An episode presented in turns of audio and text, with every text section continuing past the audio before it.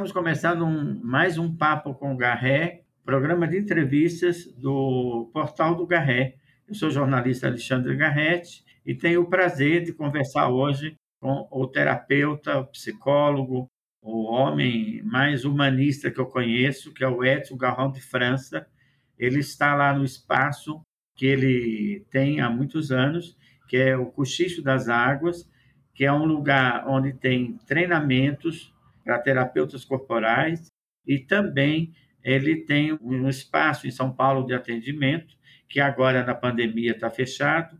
Mas, Edson, me conta um pouco como é que a psicologia pode ajudar as pessoas nessa fase de pandemia e de atendimento online. Bom dia, Garrete. É um prazer estar com você de novo. Que bom que você está no Brasil, ajudando a gente a tocar essa questão do humano dentro das organizações, que é extremamente importante. Desde que começou a pandemia em março do ano passado, que eu estou aqui no Cochicho das Águas, na Serra da Cantareira, onde não tem Covid. É muito interessante isso, porque eu tenho uma floresta enorme, 300 mil metros quadrados de mata atlântica secundária em volta de mim, que me protege. Então, a natureza tem esse dom, ou de gerar um vírus como esse, que destrói, ou também de proteger aquilo que protege ela. Então, essa é uma questão, para mim, primordial. A necessidade do humano entender que ele é natureza, que ele tem que cuidar da natureza para que ela cuide dele. Bom, estou uh, atendendo online aqui desde março do ano passado, né? então isso é uma, uma conquista de um velho sonho. A pandemia me trouxe isso, a possibilidade de trabalhar direto nesse lugar que eu construo há 42 anos e que quero que cada vez cresça mais como uma grande instituição de desenvolvimento humano. E eu lancei um programa, que estou lançando agora um programa, porque para mim a questão mais importante das organizações é que essa vida online, que todo mundo está nela, trabalhando em casa, todo mundo preso nos seus espaços uh, familiares, isso, de um lado, facilitou muito a vida, como para mim, de estar tá aqui no Cochicho, que é o meu sonho, era trabalhar aqui nessa linda biblioteca que eu tenho. E, e por outro lado, essa distância do convívio social, que era tão importante nas organizações. Né? A hora do cafezinho, a hora de desabafar, a hora de contar um segredo, de fazer fofoca. Tem uma, uma vida informal dentro da organização que era muito rica e que ajudava a fortalecer vínculos e fazer com que as pessoas pudessem se identificar com aquele mundo de pessoas e dali surgiam relações afetivas, dali surgiu apadrinhamento, e ah, quer ser padrinho do meu filho que vai nascer, dali surgiu grandes amigos, dali surgiu novas ideias de trabalho, novas sociedades. O mundo circulava numa riqueza enorme, na informalidade dos espaços que não eram de trabalho especificamente, mas estava dentro do ambiente profissional. As pessoas estão em casa e perderam, porque quando você abre o seu computador para começar uma reunião online, você vai falar, falar de trabalho. Ninguém vai ter tempo ali para fazer disso um espaço do cafezinho. Então, terminou a reunião de trabalho, você desliga e vai para uma outra reunião de trabalho. E a vida perdeu a riqueza desse convívio. Aí o que eu pensei em criar? Como eu conheço muitas empresas, já atendi mais de 100 empresas aqui no Cochicho, comecei a mandar para as empresas um olá, como vão vocês? Uh, infelizmente, a pandemia criou esse, esse, esse, distanciamento social e afetivo, e os vínculos uh, entre as pessoas, as equipes, se perderam muito. Com isso, a gente precisa restaurar o encontro do cafezinho, a hora do como estamos, como está a vida, como está a sua vida, como está a minha vida. E aí o que eu estou pensando em criar? A empresa pode me procurar e aí a partir daí, ah, olha, eu tenho 10 equipes de trabalho, em torno de 8 pessoas, 10 pessoas em cada uma dessas equipes.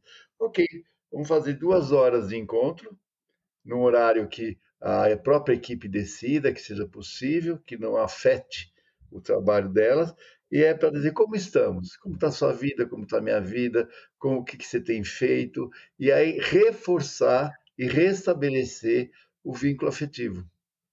O Peter Drucker já falava, né? Existem pessoas e existem negócios. Você cuidando bem das pessoas, elas vão cuidar bem dos negócios.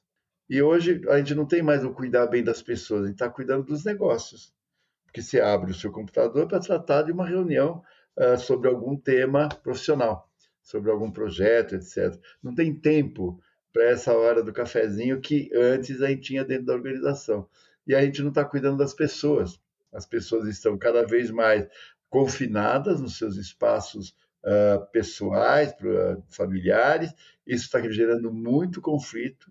Depois de vocês, eu vou estar tá atendendo um casal que está vivendo um momento sério da relação de vida deles, em função do Covid, em função do confinamento, em função de não poder uh, respirar. Né?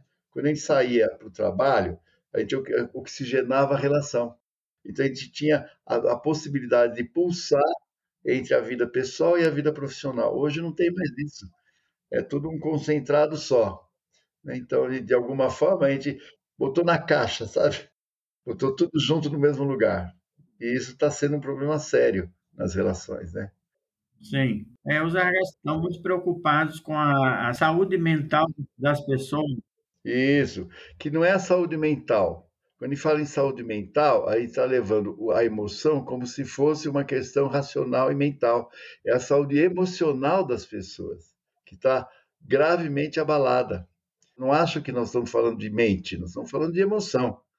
Né? Saúde mental fala-se sobre processos cerebrais, ponto.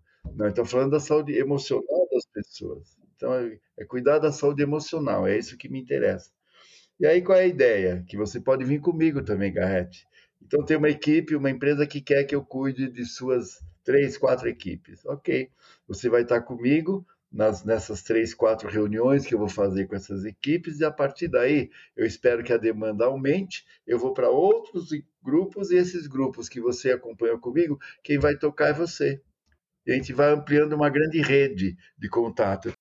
E aí, qual é a proposta? Que as pessoas possam trazer como anda a vida delas como andam os sonhos delas, como andam as relações afetivas, como anda a esperança e a desesperança delas, quais são as, as, as zonas de conflito, de dificuldades na relação em casa, e como uma equipe pode um ajudar o outro um ajudar o outro a trazer ideias. Olha, faz isso. Eu estava assim como você, sabe o que eu estou fazendo? Eu estou combinando com a minha mulher que tem um horário que a gente vai fazer tal coisa. Estou combinando com o meu marido que a gente vai caminhar todo dia de manhã antes dele sentar na cadeira dele em frente ao computador dele e eu no meu. Eu estou combinando que a gente, toda noite, 8 horas da noite, a gente para, porque nós vamos cozinhar juntos. E é criar hábitos de convivência que vão se perdendo. E as pessoas perderam os limites de quanto tempo elas podem trabalhar, né? Começa às vezes sete, oito da manhã, muitas pessoas fazem isso, e meia-noite elas estão lá ainda, na frente do computador. Isso vai intoxicando o campo afetivo, o campo emocional e o próprio corpo, com tantas ondas de radiações das telas de computadores na frente das pessoas. Você sabe que no Japão, há uma época que eu estava trabalhando mais com a questão da informática no mundo organizacional, eles acendiam uma luz, um alarmezinho vermelho, tocavam um som, e aí as pessoas saíam dos seus computadores para ir até a janela e deixar o olho ir longe, deixar ele sair do foco e olhar longe. Essa questão do olhar longe é fundamental. Um estudo interessante que eu que eu estava olhando é que muitos grandes cientistas e grandes pensadores da história, todos eles caminhavam muito.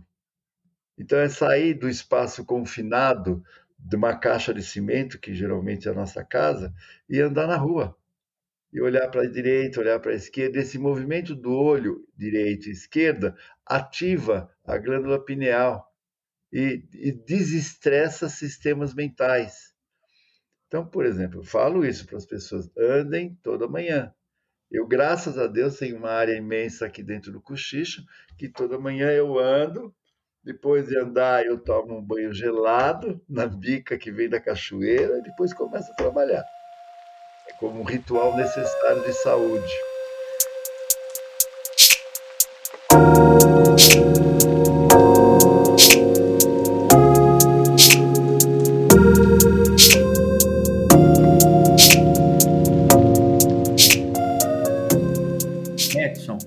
Que você explicasse qual a, a sua linha terapêutica, porque nós sabemos que você segue a linha neo-rachiana, né?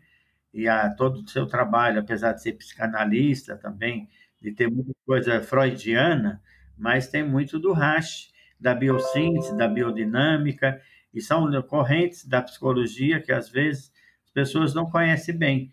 E como ela é muito focada no corpo, nas reações do corpo, é, a gente na, no atendimento da online a gente não tem é, às vezes capacidade de perceber a reação da, do corpo, como as pessoas estão reagindo da, no formato corporal. Isso você acha que inibe um pouco o atendimento terapêutico? As pessoas é, se emocionam menos na tela? Olha, tem sido tem sido bem interessante isso, porque eu tenho um grupo de formação que se chama Fonte, que é a formação de terapeutas clínicos e organizacionais dentro da linha da psicoterapia corporal. E no domingo teve aula, e a aula agora é híbrida, né? Algumas pessoas vêm para cá porque se sentem confortáveis e seguras para vir por causa do Covid, e outras pessoas preferem estar online. E aí também eu tenho a possibilidade de integrar tanto quem está aqui no presencial quanto online no nosso trabalho. E aí, o, o, dentro desse trabalho, uma pessoa do grupo se propõe para ser cliente. E, outra, e, e essa pessoa que se propõe para ser cliente escolhe alguém do grupo para ser o terapeuta, na proposta de psicoterapia corporal. E desta vez, uma pessoa que estava online se propôs a ser cliente e outra e escolheu como terapeuta uma outra pessoa online. E a gente ficou no telão acompanhando as duas pessoas pelo Zoom fazendo uma sessão de psicoterapia corporal. Aí você fala, bom, como é que a gente faz uma psicoterapia corporal online? Então a questão dessa pessoa que era cliente, era a queixa dela era o quanto ela, ah, como filha única, passa a vida cuidando do pai e da mãe. E os pais moram no interior, e ela está em São Paulo, então ela sai daqui e anda 300 quilômetros para ir ver o que o pai está acontecendo com o pai, depois vai acudir a mãe, e ela passou a vida desde menina desde que eles se separaram quando ela tinha seis anos, cuidando desse pai e dessa mãe. Tem 49 anos e não construiu família, não tem casamento, não tem filhos, porque a vida dela foi ser a super mulher que cuida, a mulher maravilha que cuida do pai e da mãe. E, falando disso, como ela entra em pânico, porque se tem qualquer notícia do pai ou da mãe que não está bem, são velhinhos já, ela larga tudo, sai correndo e vai para lá e vai para cá, ao mesmo tempo que é consultora, ao mesmo tempo que é psicóloga clínica e ao mesmo tempo que dá coach. Tudo isso junto. Aí, uh, o trabalho com ela, então, imagina a exaustão que uma pessoa fica vivendo uma vida dessa maneira. Imagina quantos quilômetros rodados nesses anos todos entre uma casa, outra e outra. Então, qual foi o trabalho corporal com uma pessoa dessa, para entender bem o que é psicoterapia corporal? Eu sugeri para a terapeuta pedir para a cliente se encostar na parede, colocar as costas na parede, isso dá para você olhar via internet, uh, colocar os pés em paralelo e dobrar um pouquinho os joelhos e encaixar bem as costas na parede. Então ela ficou lá encostada na parede com uh, olhando para frente, e a grande questão dela de infância era o quanto os pais não disseram para ela que eles se separaram. A mãe dizia: ah, o seu pai foi viajar, ah, o seu pai trabalha no outro lugar, ah, o seu pai e o pai vinha de final de semana. E todo o sonho da menina era poder uh, convencer o pai a dormir na casa, que ele não dormia. Então ela tentava ser a menina mais brilhante, a filha mais querida, a mais afetuosa, para quem sabe no final do domingo ele não vai embora, ele vai ficar aqui comigo. Ele nunca ficou. Então tem aí algo de uma expectativa de construir uma relação com o pai tão legal que ele possa ficar e a frustração de que ele nunca ficou. Então o trabalho com ela era encostada na parede, joelhos dobrados, com os braços assim para frente, fazendo esse movimento e dizendo: Fica, papai, fica, papai. E aí ela foi entrando na emoção. À medida que ela foi entrando na emoção, eu fui pedindo para ela e a, terapeuta acompanhando que ela fosse dobrando mais os joelhos, escorregando pela parede para baixo. E foi descer para entrar em contato com o cansaço da vida dela com esforço para tentar conseguir uma relação com esse pai para ficar com ela, que é o que ela repete nas relações afetivas. Ela nunca consegue uma relação que a pessoa fique com ela. É sempre a relação que o cara vai embora, o cara volta na outra semana. Então é muito parecido com o vínculo afetivo com o pai. E aí ela foi, à medida que foi descendo as pernas, sentindo o cansaço nas pernas, a dor nas pernas, de ter que suportar essa relação de espera que nunca se realiza. Aí ela foi escorregando, escorregando, escorregando, até cair no chão e cair num grande choro. E é entender no corpo que esse pai nunca vem. Porque não fica uma, uma conversa. Não, você tem que entender que seu pai nunca veio. Se eu fizesse isso, eu estaria fazendo uma interpretação psicanalítica, mostrando para ela a questão edípica, o pai que não vem, etc. Mas é trazer no corpo isto porque é o corpo que vive isso. Até ela dizer: Eu estou muito cansada, eu estou muito cansada, eu estou muito cansada, e entrar em contato com a exaustão que ela vive de tentar fazer com que esse pai e essa mãe se juntem e que eles não vão se juntar e viver toda a frustração e a dor de uma relação que não vai acontecer. E aí uh, termina a sessão com ela caída no chão e não dava para vê-la porque a tela do computador dela ia até um ponto, daí baixo ela sumiu, né? Ela ficou para baixo da, da, do foco da, da tela. E eu, imaginando como ela estaria no chão, porque eu via o choro dela, e dizia: É isso mesmo, põe os, os, cotovelos nos joelhos e põe a sua cabeça, põe as mãos, a sua cabeça nas suas mãos e deixa a cabeça cair para frente com um cansaço que você está sentindo. Segura a sua cabeça, deixa ela também cair para frente junto com o corpo todo. Aí ela, e aí ela chorava mais ainda. Eu não vou conseguir, eu não vou conseguir, eu não vou conseguir. Não vai conseguir. Eles não vão ficar juntos. Falando com a menininha. Corporalmente. E depois que ela foi se restabelecendo, ela começou a subir. Sabe como a sensação de que alguém caiu num buraco? E aí você vai fazendo assim, vai aparecendo a pessoa de volta. Falei, pois é. E aí ela chorou mais ainda e disse: Eu estou muito cansada. Ok. É esse cansaço que é a verdade da sua vida.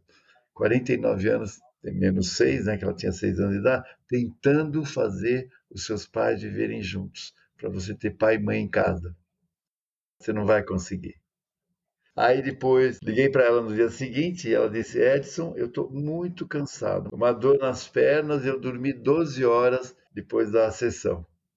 Então, essa é uma sessão de psicoterapia corporal online. E é possível. E nós podemos fazer isso com grupos de empresa, porque tem uma questão importante que se chama ato terapêutico. Eu quero ensinar muito as pessoas a, a ter um ato terapêutico. O ato terapêutico não é, não é uma, uma prioridade, uma, uma particularidade do, do, do psicólogo não é uma ferramenta do psicólogo, é uma ferramenta humana. É um ato humano. Toda pessoa é capaz de um ato terapêutico. Quando você passa perto de alguém e vê que a pessoa está mal, nessa pandemia, nesse confinamento, imagina quantas brigas e irritações dentro de casa. Então, imagina um cara irritado o tempo todo, chutando o cachorro, uh, uh, se sentindo amarrado, preso, confinado, e a mulher sem saber o que fazer e ela chegar para ele e dizer: Eu estou vendo você muito irritado, muito infeliz, muito chutando tudo, como que eu posso te ajudar? E a partir daí, você não fala mais nada, você só escuta. Ah, ajudar? Ajudar para quê? Olha que vida que a gente está vivendo, olha que inferno, que merda, como é que podemos viver assim? Até quando vai isso? Uhum. E como é que eu posso te ajudar? E você não dá solução. O máximo que você faz é perguntar.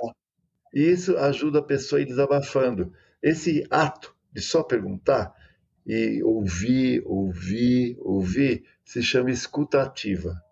É ajudar a pessoa, incentivar a pessoa a falar. É não interromper, é não dar sugestão, é não dizer desse jeito não vai dar, porque ninguém suporta mais você desse jeito, que aí vira juízo de valor e vira crítica. Não, você vai acolher, acolher, acolher. E o que vai acontecendo com a pessoa, com você, nesse acolhimento, é que vai gerando compaixão, porque você está no mesmo barco que ele. Está todo mundo igual. E aí você vai se emocionando com ele.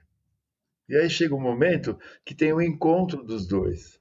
Se você souber não não dar palpite, souber não dizer para ele o que fazer, souber não dar conselho, souber não criticar, você vai acolhendo, acolhendo, e isso traz compaixão. E a hora que chega na compaixão, os dois se emocionam. E aí você vira, ela vira para ele e diz para ele: Você quer um abraço? Ponto. Acabou. É simples assim. E difícil assim. Porque a gente não se contém. A gente quer logo dar solução, a gente quer dar palpite, a gente quer dizer o que, como vai fazer, a gente quer criticar, a gente dizer assim, eu não aguento mais você. E isso só gera mais conflitos. E mais, ninguém, tem, ninguém sabe para onde correr. Não tem para onde correr. Tem que ficar lá. Não tem para onde ir para outro lugar. Esse casal que eu vou atender agora, o marido saiu de casa e foi para o hotel. E ela está grávida de quase nove meses. Falta um mês para ela ter um bebê. Desesperada, porque ele foi embora para o hotel porque não está aguentando mais. E ainda testou Covid, aí virou pior ainda a situação dele. Então, Quantas pessoas estão vivendo tragédias e dramas assim, né? Então, vou tentar ver como é que eu vou dar suporte para ela daqui um minuto. Eu começo uma sessão com essa moça. Então, Edson, queria te agradecer por esse ato terapêutico, ato praticamente humano de, de fazer com que a pessoa conte um pouco o que está sentindo.